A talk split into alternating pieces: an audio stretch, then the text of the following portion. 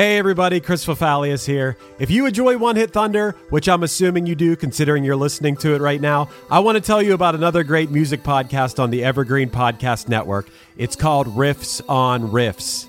On this season of Riffs on Riffs, hosts Toby Braswell and Joe Watson are breaking down one iconic pop song each week. Everything from Taylor Swift's Cruel Summer to Journey's Don't Stop Believin' to Naughty by Nature's OPP. Each week, they crack open the song, trace its history, decode those cryptic lyrics, and unearth the hidden gems in its musical DNA. Not only do they dive into the song's history, lyrics, and impact, they also go down some fun and oftentimes hilarious rabbit holes. So, yeah, if you're a fan of One Hit Thunder, I think you'll also enjoy Riffs on Riffs. So, go hit that subscribe button on Apple Podcasts, Spotify, or wherever you get your pods.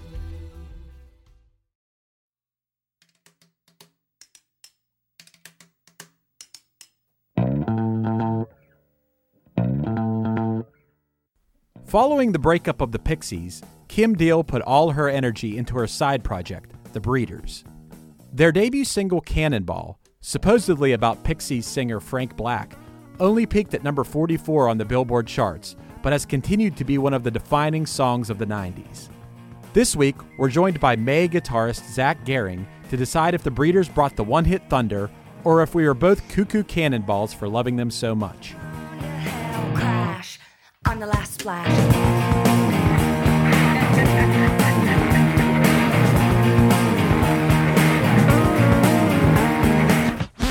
One hit is all you need to make the money guaranteed, and you can live off royalties forever. And it makes me wonder is it just a blunder, or is it one? Hey, Zach, we're going to talk about the Breeders' Cannonball.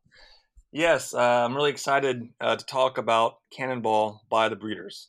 Dude, we are around the same age, so we both probably had the same experience. I love where this song takes me. It takes me back to such a cool time, not only like in life, but it was a very angsty time in life. But for music, 1993, 1994, oh man, such a good time, man. It was a great year.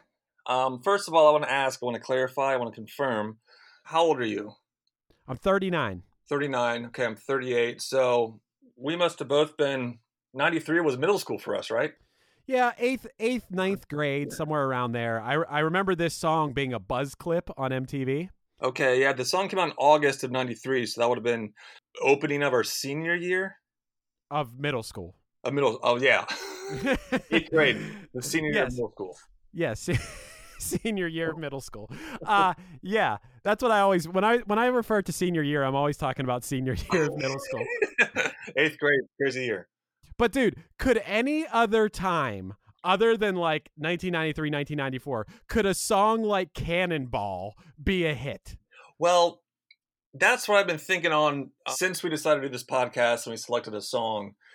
Just how the 90s um, environment was in this kind of transitional period because you had a lot of the indie music and quote unquote underground music kind of coming to the surface and, and kind of getting some daylight with records like DGC and Geffen. And I think this is a prime example of what was happening in that era.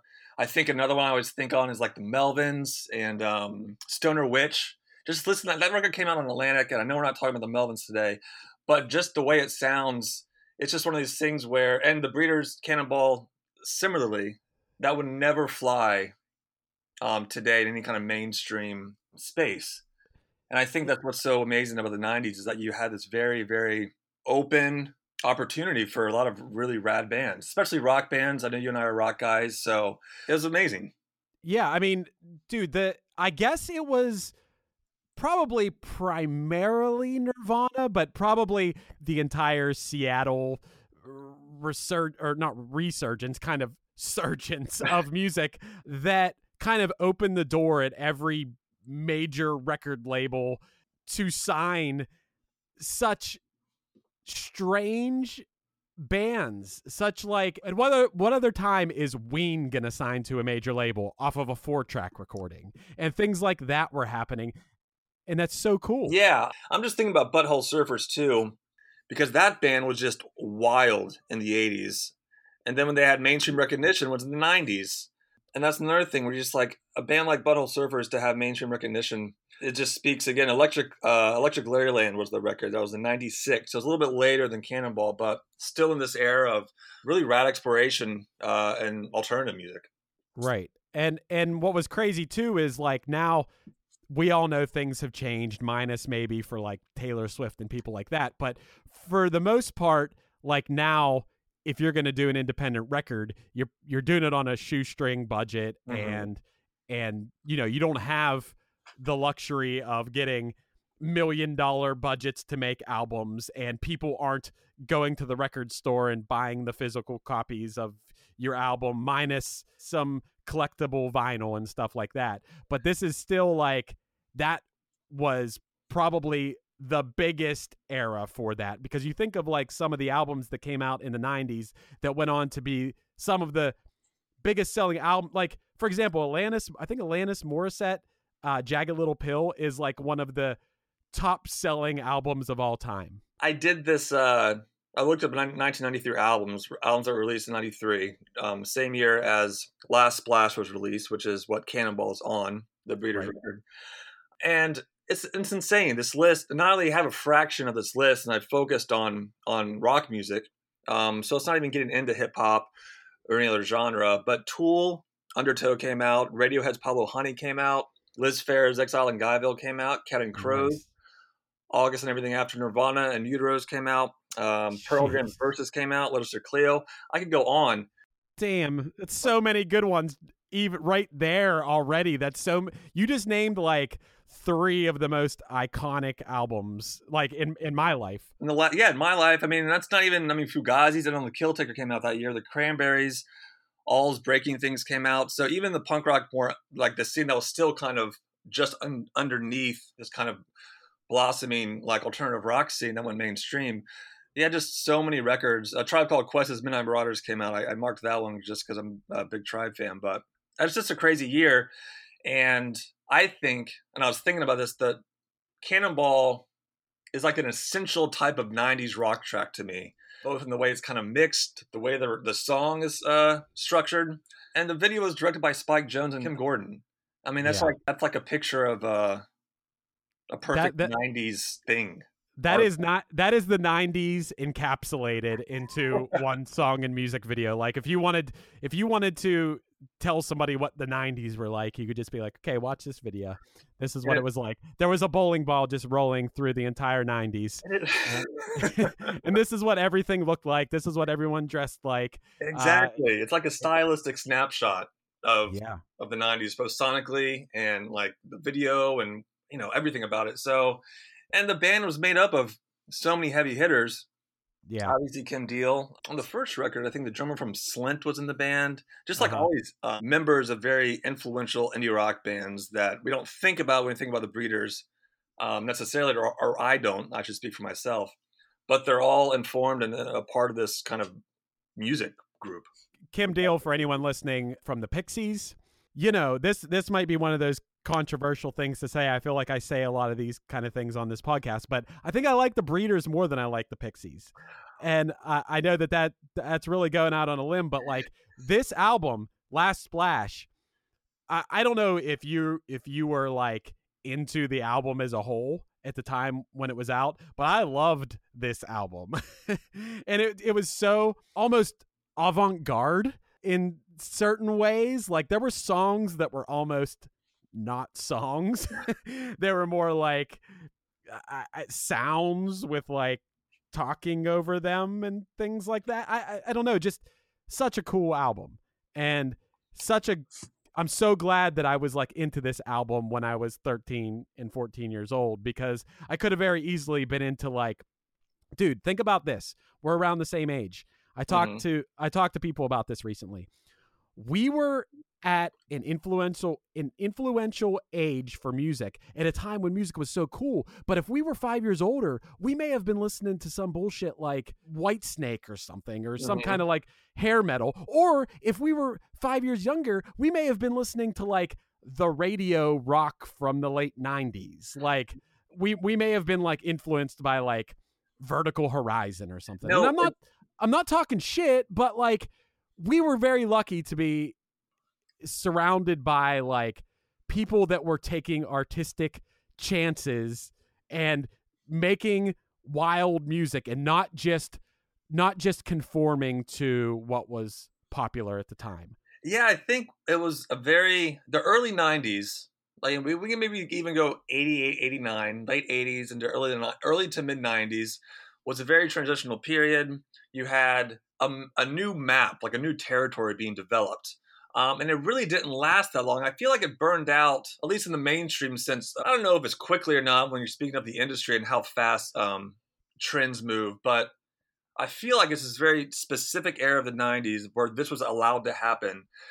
And then because it was so there's like this kind of weird space here where you get really talented artists doing really cool things that sound easy. And by that I mean a lot of this stuff sounds like they're just kind of like this kind of hodgepodge, kind of careless approach to creating silly things. And when you get artists on the back end of this era combined with very hungry industry, like trying to find the next Nirvana and find the next whatever, you had this wake, the style of music that attempted to continue what was being done in the early 90s, but it was kind of falling short in a lot of ways. And eventually you end up with Creed and Nickelback. And those are easy targets, but I think that's this kind of hangover Right. from what was able to be done in a very, very amazing and, and a meaningful way in the early 90s. So when you think about a band like, obviously, the, the biggest culprit in the Creed sense is going to be Pearl Jam, because Versus came out in 93, and you have this very ungraceful decline in terms of rock music uh, in the late 90s into the the 2000s all on the back of uh, the alternative music scene in the 90s when it kind of like surfaced Yeah, it's interesting you you bring up Pearl Jam because I know you're a big Pearl Jam fan. Mhm. And you know, what people what rock bands that followed Pearl Jam that got popular late I think late 90s. Yeah, you brought up you brought up Creed and and of course Nickelback the easy targets. But what what's crazy is what those bands took away from Pearl Jam wasn't the like wildly inventive songwriting and shit. What they took away from them was Yes, this vocal styling that was only on like maybe one and a half records of Pearl Jam's whole discography. One a Right. voice that Eddie quickly moved away from. Right. It's such a shame that that's what that's what came out of this and and not like the crazy like vitalogy. What a what a Yeah. like amazing like from the songs to the I don't know every everything about it. The freaking layout of the album. Yeah. is- like every, everything about it is like incredible, but yet yeah, that's what we get. That's what we get later is like people trying to knock off the the butt rock uh, voice or whatever you want to call that thing. But back to the Breeders Yes. and this album, I, exactly what you were saying is an album like Last Splash sounds like to the untrained person or or someone like it just sounds like people like having fun in their garage and like doing whatever. But then when when I look and maybe that's what I thought at the time. But now when I look back at that, I'm like, these songs wouldn't be easy to write. No. And and finding these tones and finding the this like the way this like sounds warm and it sounds like they're getting like these crazy sounds and like and it sounds lo-fi but like okay if that's easy to do then go go right now go record something that sounds like that and and you'll find that it's not it's not easy to do that and what they did was incredible yeah, you wonder. I mean, you and I have both been in the studio in various contexts over in at various levels of availability of gear, right? So some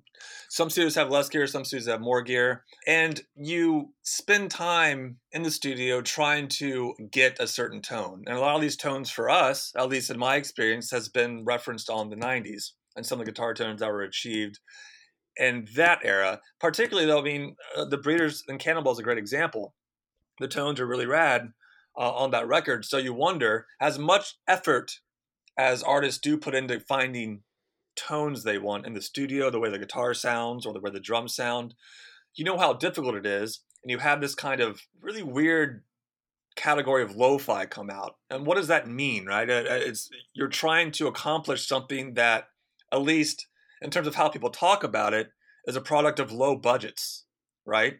But we're we're in these spaces now trying to mimic these guitar tones that we think of being lo-fi or sounding accidental, sounding like they just put a mic up and got lucky. But I wonder how much they were thinking about that uh, in the time being. I'm I'm looking at the uh, personnel for Last Splash right now, and Kim Deal produced it. This guy named Sean Leonard, who I don't know, uh, was the engineer um, as far as uh, as well as Mark Freeberg, Freegard.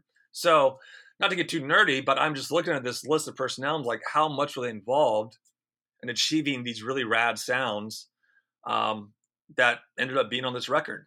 You know, it's crazy. The lo-fi as a, as a category of sound is interesting just because it's spoken about as if it was a result of low budgets, um, maybe inexperience in the in the garage, so to speak.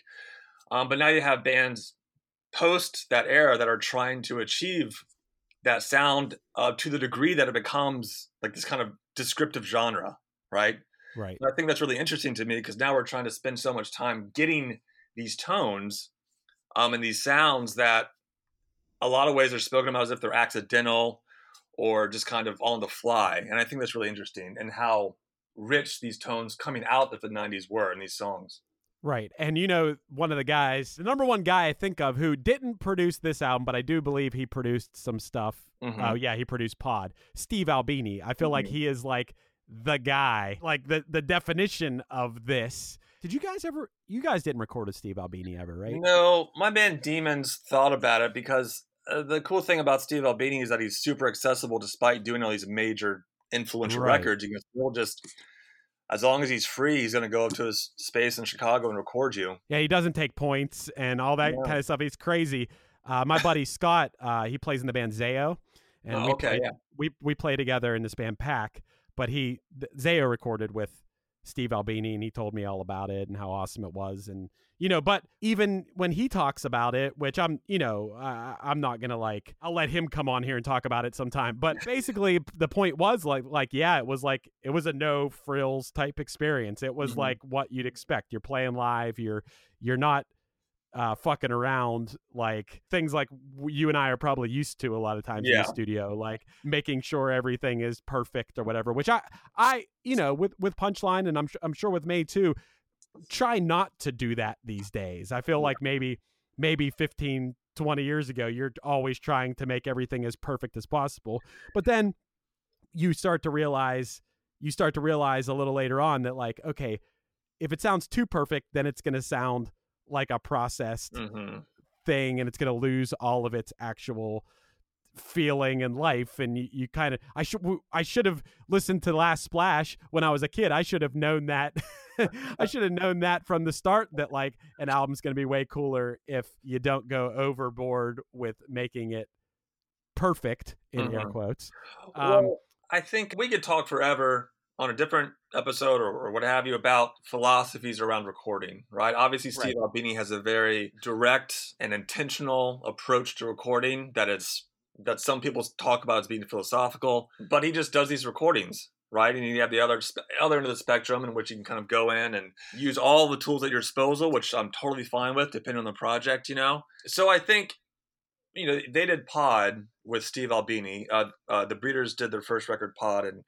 that's the one record that um, steve albini speaks of fondly um, now speaking about like records he's done that have been really meaningful for him was his first breeders record called pod. I know um, kurt cobain speaks very very highly of this record as being influential to what Right. they were doing. So for this band to influence and be a part of this movement so much or uh, to such a um, meaningful degree um, only to have this kind of because this is a podcast about kind of one hit wonders. So that here's this band that was so involved in the, the cultural movement but still like so many other bands that were in that same place only got kind of one quote unquote hit from this era for them Right. And I, I want to I do want to note real quick that one hit isn't a bad thing. Yeah. you know, because there's a lot of a lot of these bands, even some of the bands that got the big deals and whatever, don't have a hit. So like it's very cool that the breeders the breeders could have very easily been a successful indie rock, uh, more more of like underground, even though they were signed Mhm. to a major label at that point or whatever. That that they could have not had a hit, but they but Cannonball was a hit. That album, Last Splash, went platinum. That means they sold a million copies of Last Splash, which is such a you know strange album to to do that, but it's so awesome that it did. To talk a little bit to to kind of focus the conversation on Last Splash and you know more specifically Cannonball a little bit. Uh, Last Splash is almost like a, well, Cannonball is almost like a uh, the title track of the album because Mhm. the album's title comes from the song. Yeah. And I say this all the time. I'm a big fan of bands and music where that that artist or that band nothing else sounds like them. If Mhm. if I don't know anything else that sounds like the Breeders, I mean maybe maybe they sound a little bit like the Pixies because you have uh, you Yeah. have a member of the band, but like I, I actually prefer the Breeders in that same kind of world, I suppose. But uh Cannonball, the bass, I'm a bassist, so of course I'm like, oh Dude, man, like that that carries the song in such a rad way. The bass line. oh so good, so iconic. Um, that is like the the baseline of the '90s. that I'll say that is a baseline that one of the most iconic baselines of the '90s, one of the most immediately recognizable baselines that you hear from the '90s, um, Yeah. along with Spacehog's. In the meantime, yeah, man, we Um, talked about that. Such a good baseline. hey, I will also one more. I got to throw one more in there as a bassist.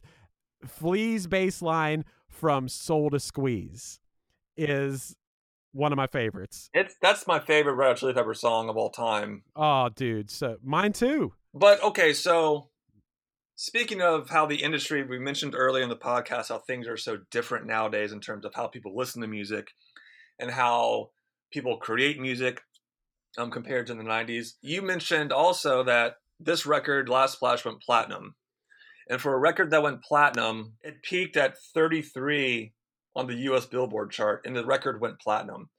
So I think that's kind of wild Yeah, that a record that did that well selling in the United States didn't peak higher than 33. I think that speaks a lot to how successful the music industry in general was, how many people how many records people were selling. And the single Cannonball was number 39 in the top 40 mainstream at peak position and number 2 on the modern rock tracks. So it did really well as a modern rock track. I mean that's crazy because yeah, I mean that is almost it's almost like borderline whether it's even considered a hit. It kind of it kind of kind of depends on who you at to us. To us it is absolutely a hit and it is obviously the Breeders biggest song and it, you know it was on MTV and it was you know not not just MTV but like think about how I don't know if you were like me back then but I taped every Sunday night I taped 120 minutes and so I could watch it on Monday after school because you know I couldn't really stay up from midnight till 2 a.m Yeah. on Sunday nights.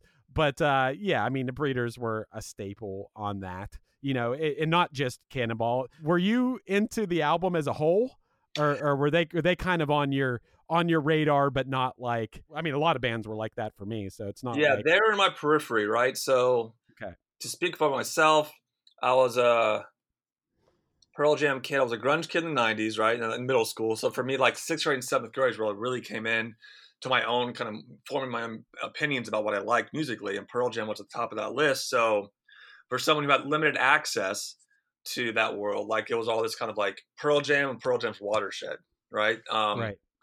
so in eighth grade, I started getting more into punk rock, and when I started getting more into punk rock, I became more reactionary um, for a number of reasons.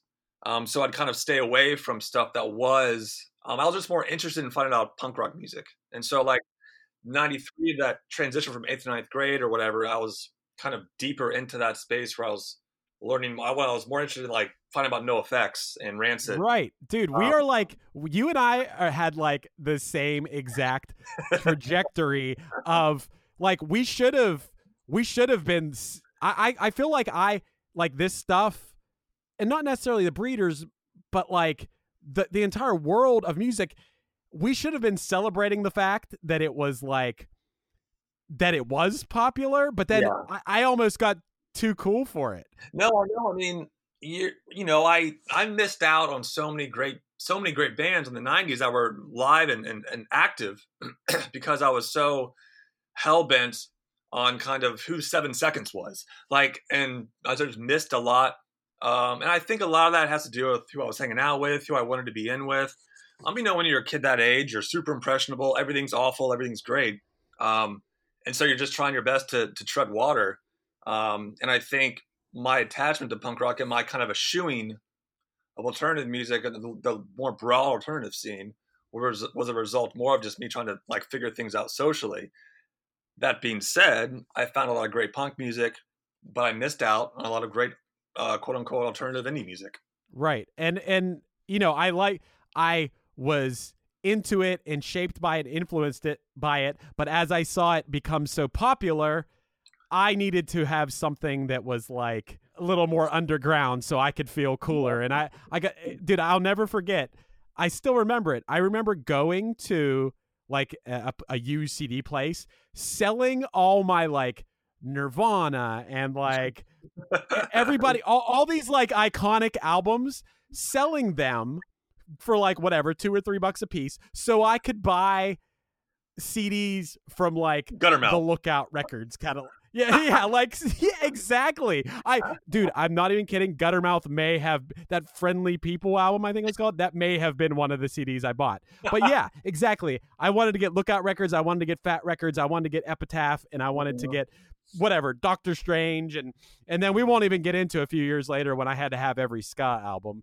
Uh, Oh. But you know that that's that's just so crazy you're, when you're that you're that age and like you can't see past the oh this lame person in my class is wearing a uh, Nirvana shirt so I'm gonna get rid of I'm gonna get rid of these CDs now. But anyway, yeah, the the Breeders I actually kept my Breeders CD. Because you liked it. They weren't. Yeah, I liked it, and I I still like it. That I don't know if you're familiar. Do you know the song Divine Hammer? I listened to it recently on the playlist that was circulated, and I Love that song. focused on it because you said you liked it so much. It it's definitely it sounds like it's recorded in another room or something like the way it's recorded is so strange because it's it sounds very it sounds very lo-fi but it's so catchy and oh man I love Kim Deal's voice. Kim Deal's a great Uh, voice. I just can't get over that intro. That like in the video, you know, when they show her in the water Uh-huh. from the kind of like being under the water.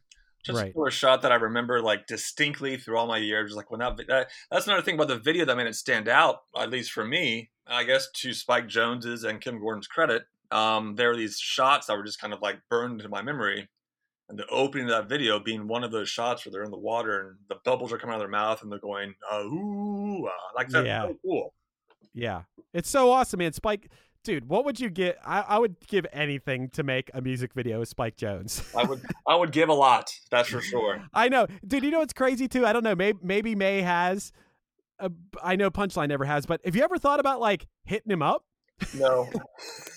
I mean, that's what's funny is like you never know. Like he did do a lot of like, you know, he's probably not gonna. He probably doesn't even want to do music videos anymore or whatever. Yeah. But like, you never like a lot. A lot of things in life. Like I'm like, well, I never asked. Yeah. I, I never like made an effort to like make that happen. I'm just like, oh no, there's no way that could ever happen. But like, you know, that's what's kind of wild is like, I don't know. Mae Mae's pretty big band, man. You guys are pretty popular. Do you ever think of like reaching out to Spike Jonze? You know, Jacob's really into um, the virtual reality world, so maybe if he can kind of like hit Spike Jonze up with a very creative idea that would interest Spike Jonze at this point in his career, after he's done so much revolutionary work, you know, who knows? I'll talk to Jacob about it. Maybe in a year and a half or so, you'll see a Mae video directed by Spike Jonze and Jacob Marshall. Um, Yeah. would, would be rad. You know, on that topic of creative people coming up in the '90s, I wish we talked about like our age range, how we were kind of in this very impressionable age at a very important time in music. What if I was like a few years older though, and I was like a college kid in the Northeast in like the nine in 1992? That's something I fantasize a lot about. Just being in the music scene as a college student at like NYU or Brown or something, you know, predictable like that, you know, unoriginal. Just being this person seeing these shows like the Pixies and the Breeders and Nirvana and Alice in Chains and you know you name it come through these very kind of small club levels. I don't know. I fantasize about that a lot. I just think back, you know. Yeah, it's wild. It's wild to to think of yeah who people saw as if they like I, I think about the fact there's there's this dude in Pittsburgh who he's just like this eccentric promoter who's been promoting shows forever. His name's Manny. And he like if you're from Pittsburgh and you play music, you know who Manny is. He's Mhm. just this, this wild like character who's brought you know brought in every band that you could but but like the most obscure bands before they were huge and it's always some kind of terrible story about how like oh modest mouse played at this whatever this rundown place and then they were pissed because he like they didn't pay him enough so they threw a brick through his window or like you know nirvana slept on his couch and blah, blah all this kind of like wild ass stories. Uh, but in pittsburgh he's like the dude that's probably seen every band when they were playing in front of 10 people and brought Mhm. them in. I'm sure that he was at his doing the most shows ever at, at that time when things were just like every band was just popping off uh, Yeah. because there was this boom of signing every uh, band every probably every band that kurt cobain had something to say about because you know the breeders like you know that you know that uh kurt cobain loved pod and Mhm. there's no way that didn't help i mean the fact that kim deal was in the pixies probably helped Hopefully. but look at look at uh daniel johnston all it took was kurt cobain wearing a daniel johnston t-shirt and that probably increased daniel johnston's uh record sales by 1000 yeah, just just a mention or a shirt wear is going to do it if, if it's Kurt Cobain doing the wearing. What's up, everybody? I am Finn McKenty, host of the Punk Rock MBA podcast, part of the Sound Talent Media Podcast Network. My podcast is all about doing what you love for a living, and every week I sit down and talk to people who have done exactly that. For example, musicians like Tommy from Between the Buried Me, Matt from Periphery, Lil Lotus and Shinigami, among many others, photographers, artists, designers, YouTubers like Glenn Fricker and Sarah Dici, and I unpack exactly how they got to where they are today with the goal of helping you do the same. So if that sounds cool, you can listen and subscribe at soundtalentmedia.com, and I'll see you there. Ready for a head-bangingly good time? Dive into the world of heavy metal with the Brutally Delicious podcast. Here, we don't just talk music. We welcome you into our heavy metal family. Join us for candid chats with legends and rising stars. We go beyond the typical interviews, exploring raw emotions and the life-altering impact of heavy metal. So whether you're a die-hard metalhead or just curious, join our family and let the headbanging begin with the Brutally Delicious podcast. Let's talk about the lyrics of this song. yeah let's Another talk about that. thing that is, in my mind, like I said, is a quintessential '90s song, and I think the lyrics uh, uh, as well fit to this kind of description. I was reading them last night or uh, two nights ago, and I'm just like, you know, it's a great launching point to talk about lyrics and why some lyrics that don't seemingly make any sense relate um, that we can relate to in a, in a weird way. And I think this is a perfect example of it. So let's go. you know, a lot of times, you know, when you're in a band and you're talking about lyrics, I know I have a lot of conversations with Steve about this over the years. Is like you have this borderline of, do you want the lyrics to hit you over the head and make sense, or do you want the lyrics to be abstract and, and Mhm. assign your own meaning to it? And this is a song where you absolutely need to assign your own meaning to this. And you know, it's it's want you cuckoo cannonball in the sh- in the shade, in the shade, in the shade, in the shade. I know you little libertine. I know you're a cannonball. I'll be whatever you want. The bong in this reggae song, like I never knew what she was saying, and I was like, I was like, that makes sense that I wouldn't know because I would never imagine that line to be in this song, the bong in this reggae song. That's so weird. it it's uh, s- spitting in a wishing well, blown to hell, crash. I'm the last splash. it's I'll tell you what, Uh, my favorite lyric in this song is going to be either "spitting in a wishing well," which is the first line of the song, which is rad. Um, a Mhm. great image, kind of an angsty '90s type thing, you know. yep. Um, and I know you, little libertine. Yeah. Everything else, I'm just like, I know you're a real cuckoo. I mean, that's like that reminds me of the magnetic magnetic fields. yeah. Belle and Sebastian. Uh, Bella, Bella Sebastian, you're you're Yep. correct. You're right on. I'm just wondering. I mean, obviously, you know, I don't want to sensationalize or trivialize the problems that uh, was it Kelly Deal that had more drug issues.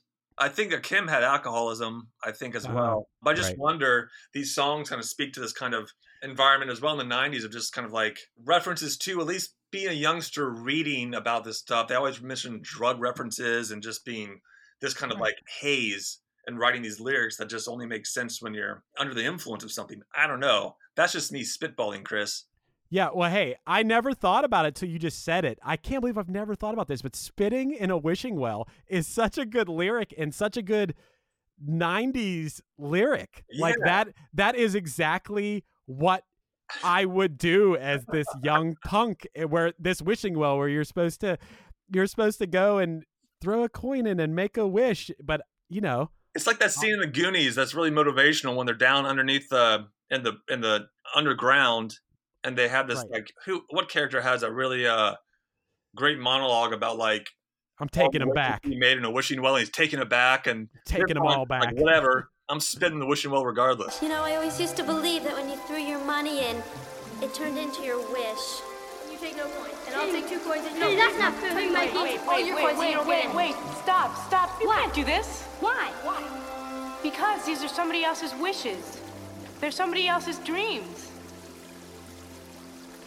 Yeah, but you know what?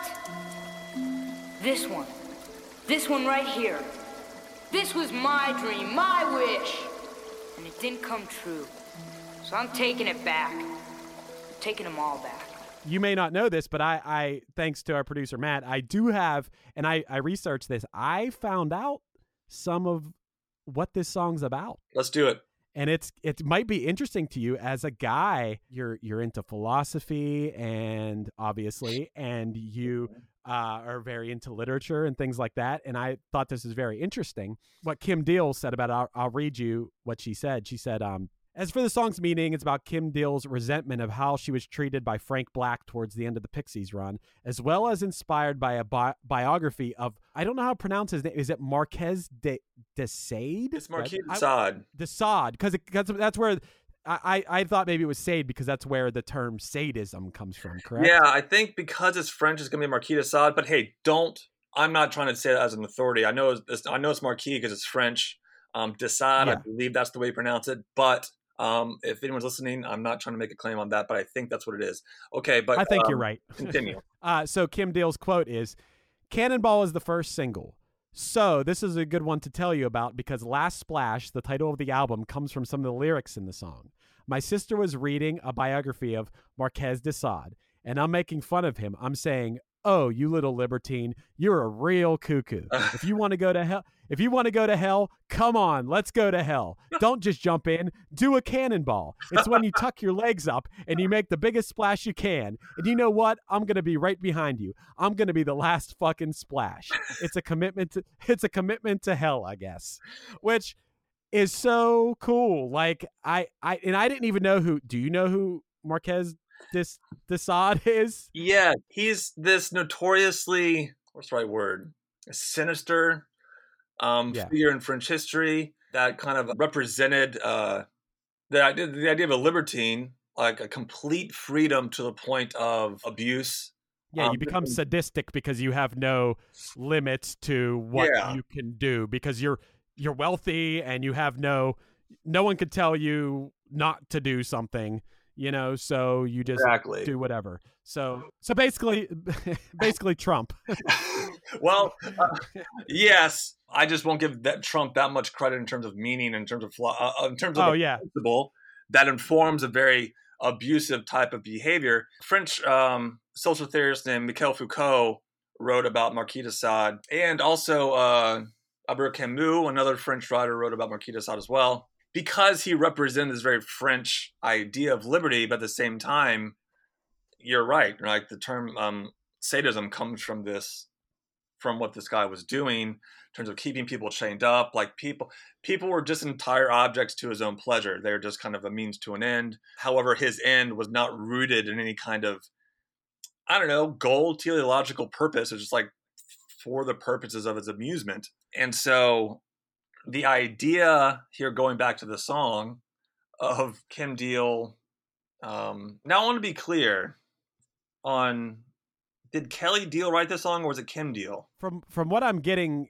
from Kim Deal's quote, it's Kim Deal at least wrote the lyrics. Yeah, okay. Because she's she's talking about how her sister was reading the book about Marquez Okay. de Sade. Yeah. And so and so she wanted to comment on that, I So the, suppose. the idea that she was kind of like going along, kind of like this kind of like an uh, intentional kind of okay, let's do it.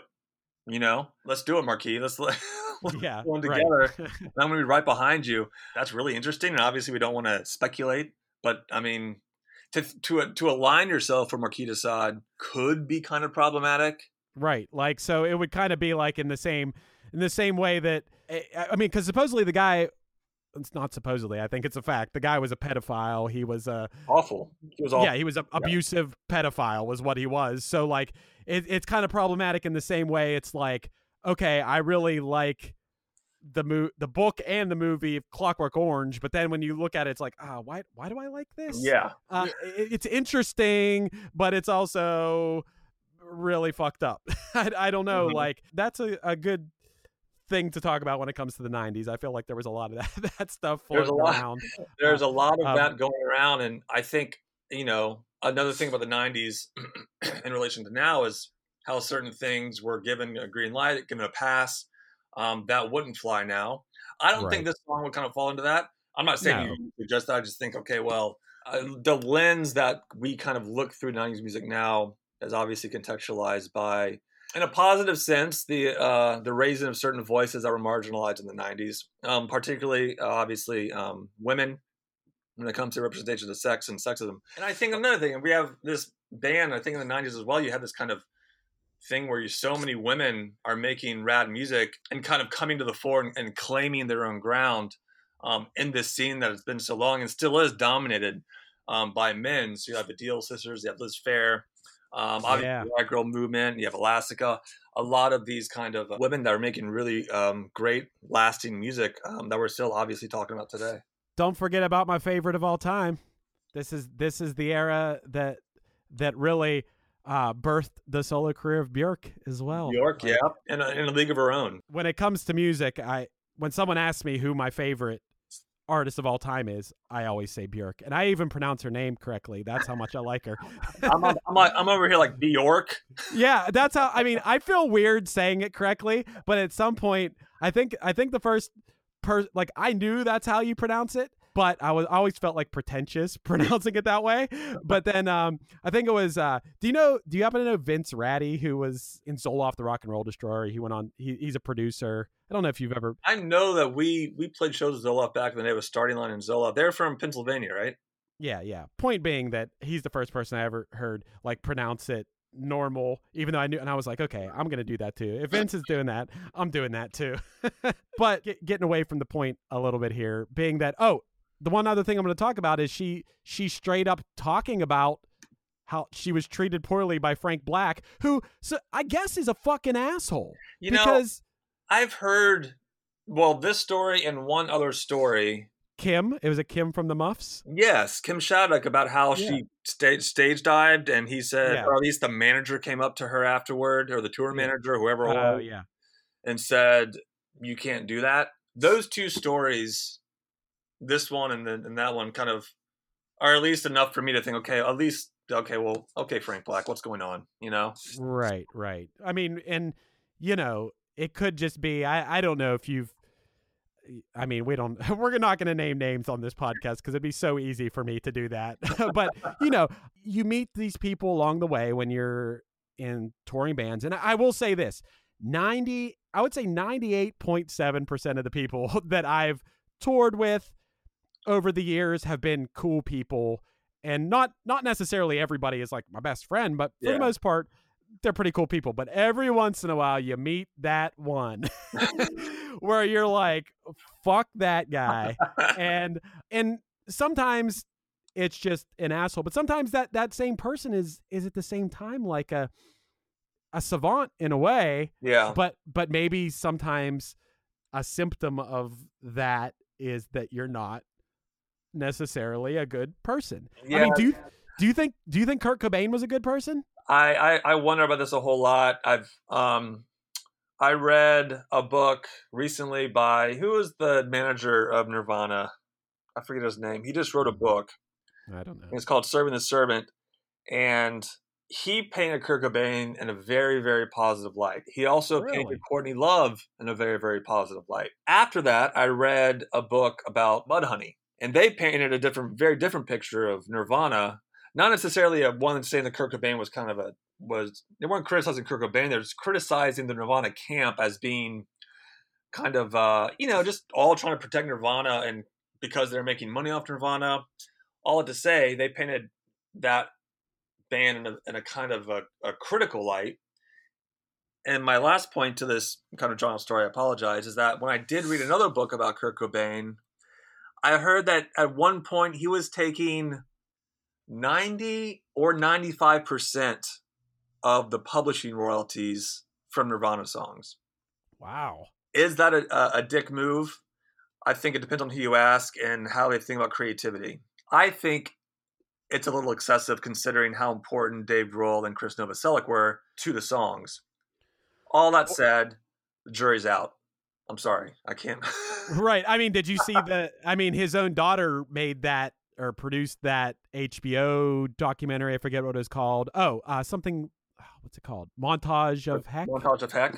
I mean, that didn't paint him very in a very good light, and that was his own daughter making that. So, I don't know. I mean, obviously she's, uh, you know, I, I- it it just made him look really bad. Although he was he was very uh, heavily addicted to drugs. So Yeah, I mean, that's the thing. Like, I don't, and I can't. Obviously, none of us can like even begin to uh estimate or guess how crazy his life must have been as this frontman of Nirvana. Um, and I don't want to speak a lot about you know people talking about the pressures on certain people in certain positions. I think that's entirely valid. Um, and so, how could you know? Who knows how it kind of impacted um, uh, his personality or his person that was already inflicted by you know his own life growing up. So who knows? But he seemed like he was just someone that, that was trying to kind of negotiate his emotions and his anger in a, in a world that was that he could do whatever he wanted in. You know. right, right. But you know, anyway, Anyway, we we could we could talk about Kurt Cobain forever. We're we're talking about the Breeders. The I'm sure. Breeders. I always like to think about on on this podcast.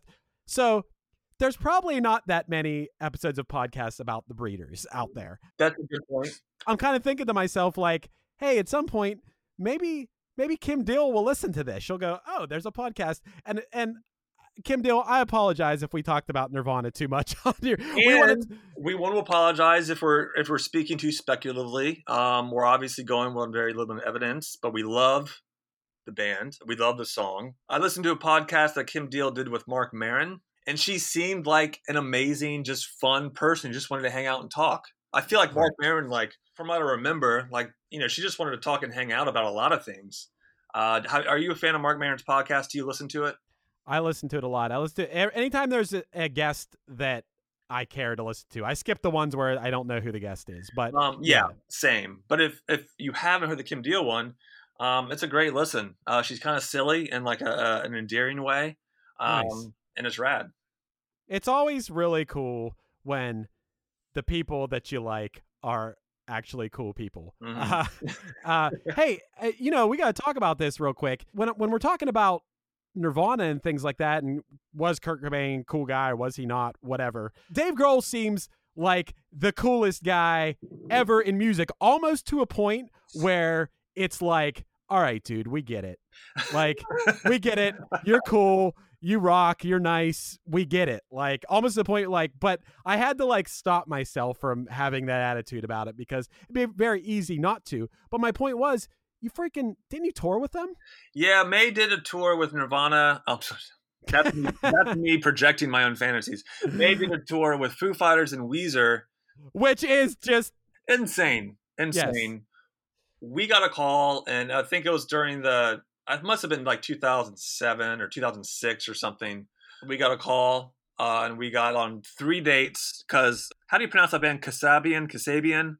Yeah, yeah, yeah. I, I always thought it was Kasabian, but They dropped off. They had something happen, and so we got three shows um, through uh, Atlanta and Florida, and then we got three more uh, out to Texas. It was your typical arena rock experience in the sense that we didn't see too much of the the headliners. I saw Brian Right. Bell walking around one time, um, maybe Patrick Wilson. Never saw Rivers backstage. At one point, we were walking around, and me and Dave were walking just through the backstage area, and, and Taylor Hawkins invited us into the dressing room. Uh, And uh, this was like just me, just on cloud nine. Obviously, Taylor Hawkins is a rad drummer, right. super cool dude. He was asking us what we thought about the show. I can't speak for Dave, but I was just kind of like super nervous and trying my best not to make a fool of myself. And I never met Dave, unfortunately, but they were super cool. Um, as a band, they were just the the tour and crew was all rad. So back to this point about Dave Grohl, uh, and then we will get back to the Breeders. You know, he has this persona, and I think what he's done for rock music um, beyond the um, the '90s is maintained a very and been able to emphasize a very good um, approach to, to music in general that I think is not superior to other approaches, but much needed to be maintained in this environment right now. Right. I do think like he's Dave Grohl being Dave Grohl at this point, and you know, I think I think here's one with you, I could go on and talk like I'm, you know, with the idea that people listen to this, I only have positive things to say about Dave Grohl. If I wanted to be nitpicky, then I, I will talk to you about it on the phone one night. Or- my, my my nitpicky thing that I'm not afraid to say about Dave Grohl, and I love him. I love his music. I think he's the coolest dude ever. I'd love to sit down and talk to him, and eh, he- he's amazing. Yeah. But the one thing I would say that I've heard brought up before is that his attitude about like, dude, you just got to get out there and rock. That doesn't necessarily like always work if I, by work I mean if you want to be a career Yeah. musician. It doesn't. You have to like have like things like a team and a plan and uh, some luck and whatever. And it doesn't. That approach doesn't always work when you weren't in Nirvana. Yeah. so that would be my one critical thing. I would say. that's say. one thing. I mean, that's honestly what I would have said to you in a bar one night. It's just like, okay, well, it's almost anachronistic at this point because, in one sense, like, if you want to be successful, it's not as romantic as that. Um, Right. Yeah, I think he has the the privilege of hindsight and massive success on his side, so he can speak to this experience that is his, but it's not everyone's. And like I said, um, I think ethically and philosophically, his voice needs to be continuously um, emphasized. However, Right. in terms of the kind of experience people have these days um, in, in, in music and touring, um, it's just not the same. You and I came up as, as well, like in the playing music professionally in the early 2000s. It was a very golden era for bands in our genre at our level because things were going really well. But that quickly ended. You know, like when 2007 and 8 and 9 came around, things kind of tapered off a little bit. So I think everything needs to be thought of in terms of when it was being said, contextually speaking. And I think Dave Grohl's experience was a unique one, an influential one, and a positive one. Um, but yeah, it's just not. It's not as simple as having an attitude. Right. For sure. Um, for sure. And what's cool is that just like just like you and I continually do and try to do is yeah, maybe the in the worlds of music that Mae and Punchline have been involved in uh maybe there's been this ebb and flow and this wave where things come into style and things go out and whatever but the the important thing is to stay true to what you love mhm. continue finding a path to to continue making music and uh and not have to stop doing that and just like just like we have been part of things that have risen and fallen and come back and and and went out and things like that you have to i feel like in the same way the breeders yeah the the high tide of that their world of music may have been in the 90s but they have they have also had successful music careers going. They just released a new album last year.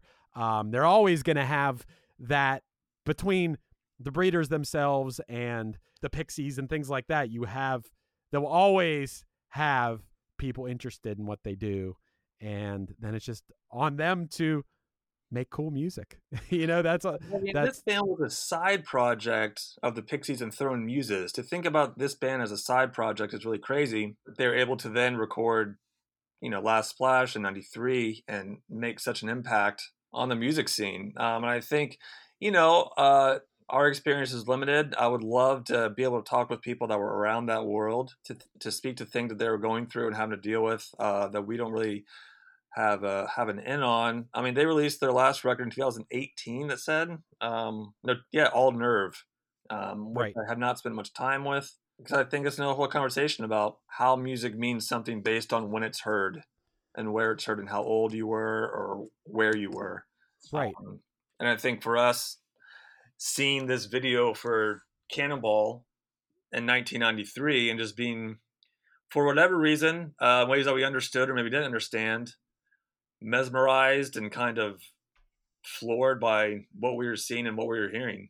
I mean, that Well- drum beat with just like the kind of focus on the hi hat and the hi hat stand, that roll that goes into the chorus that's kind of like followed by the, the guitar kind of like scraping the like strings. I don't know what you call it, like a chug, whatever. I don't know what it is. Uh huh. But that stuff is, is really rad. And I was like, those are stylistic hinge points, linchpins um, for a lot of bands moving forward. They were doing this stuff that was very, very uh, influential um, that all came out of this era of, of music in the 90s. All, Dude, that- alternative music. dude, Cannonball has, since you're bringing it up, so many things that are signature. Like most songs, you're lucky if you have that one signature thing about it. But this song, it has ooh to start it out. It has that the yeah the the the cymbal and stand thing the beat that you're talking about. Uh it has the dr- yeah the drum fill that goes into the chorus. It has oh well the chorus itself the very distorted where you can't you Dude, don't even really understand what she's saying. There's so many One thing that I and Demons, I've, I've, from day one, I was just really into distorted everything, distorted vocals. Yep. I think that's another thing we we see this happening in a mainstream sense. I, I should say on a song that had success in the mainstream. Um, you know, like that's super cool to me. I think the guitar line, that da da da da da da da, like yeah so that's when you hear that, you immediately know. So again, to your point, you have these moments that occur in the song. The song is only three minutes and 36 seconds. And you have it's almost like that Def Leppard song Photograph, where every part of the song is a hook. In this sense, every part of the song is something that we remember and we can see in other places after the song was released. I mean, I didn't mm-hmm. even say the bass line. I didn't. I mean, when you're, yeah, the guitar, the bass, everything about this song is a hook. Everything about this song is a, it's oh man, what a what a perfect song. Kim Deal, if you're listening right now, you wrote a perfect song. And what I will say is, I don't know if Kim Deal is listening. If I were Kim Deal, if I saw there was a podcast about specifically about Cannonball, I'd probably listen to it. But Kim Deal, here's what I want to say. And Zach, I'll give you a chance to say something to Kim Deal too if you have something to say. But here's what I would say. Hey, I was a young kid when this came out. I was not like a college like a, a college age person or like a person who I didn't even know who the Pixies were. Yeah. And this song came out and I loved it and uh instantly bought the CD. Uh it was a buzz clip at the time on MTV. I believe it like the same time as like Linger and I think maybe Loser. uh or I don't know. I that I just I just grouped those songs together and those are amazing songs too that we could talk about some other time. But you know, you made something that in my you know, my opinion is better than than anything the, the Pixies did. I like the Pixies too, but like uh the this is the, the you know, one of the greatest songs of the 90s. We always talk on this podcast about whether the song was a one-hit blunder, meaning it was a one-hit wonder and that whoever that artist was shouldn't have had anything, which I would put like I would I would put like Aqua and Tom Cochrane in that and stuff like that. But but or is it one hit thunder, which is the name of the podcast? I would say this song is about as one hit thunder as it gets, and I'm sure that you would agree. Yeah, uh, honestly, building on what you just said, I agree with everything. Um, and we talk about the song as uh, being that's on the podcast as a one hit wonder. But and and I think I can speak for Chris and I both. It's not a one hit anything. It's, a, it's something that's kind of we heard once and we kept the feeling the song gave us was something we kept chasing ever since we heard songs like Cannonball and Like It, and songs like it that came out in the 90s. And it's one of the reasons why we do, or have done our best to build a life that revolves around music in some sense. Songs like these, when we hear songs like Cannonball that we hear when we're eighth graders um, doing this awesome stuff we don't understand, uh, but we get at the same time. Um, so yeah, you wrote a great song. You, everyone in the band at the time, um, wrote a great song. Hats Right. off, Kim Deal and the Breeders. Hell yeah! You come back around all the all these years later. I come back around, and I think I like the song even more. Yeah. Like it's like having a conversation with this about the intricacies of the song makes me respect and love it even more. The album Last Splash is awesome, uh, and I don't know, just Well, I'm gonna go listen to the song again. Now. hell yeah, man. Yeah, cool. Well, it's nice talking to you, Zach. So much fun, Chris. Thanks for having me. Yeah, thanks for coming on, man.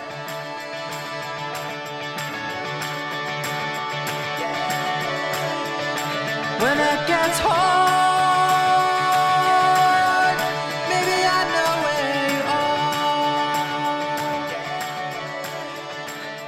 This has been One Hit Thunder.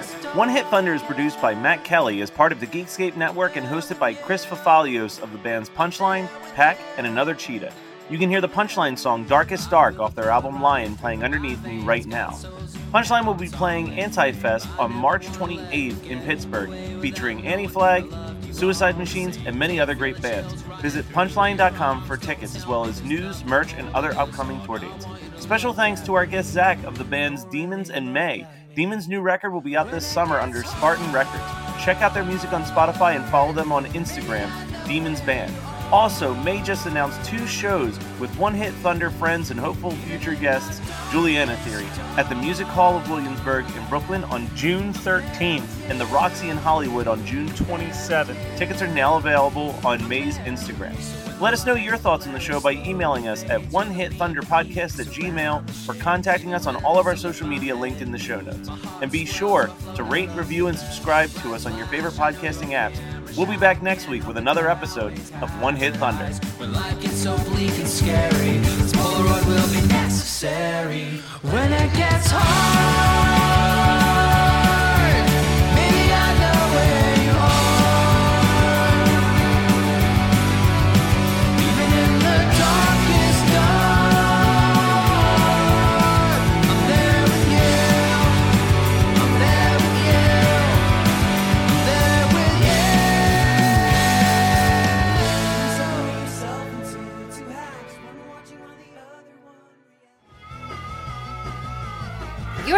the Geekscape Network.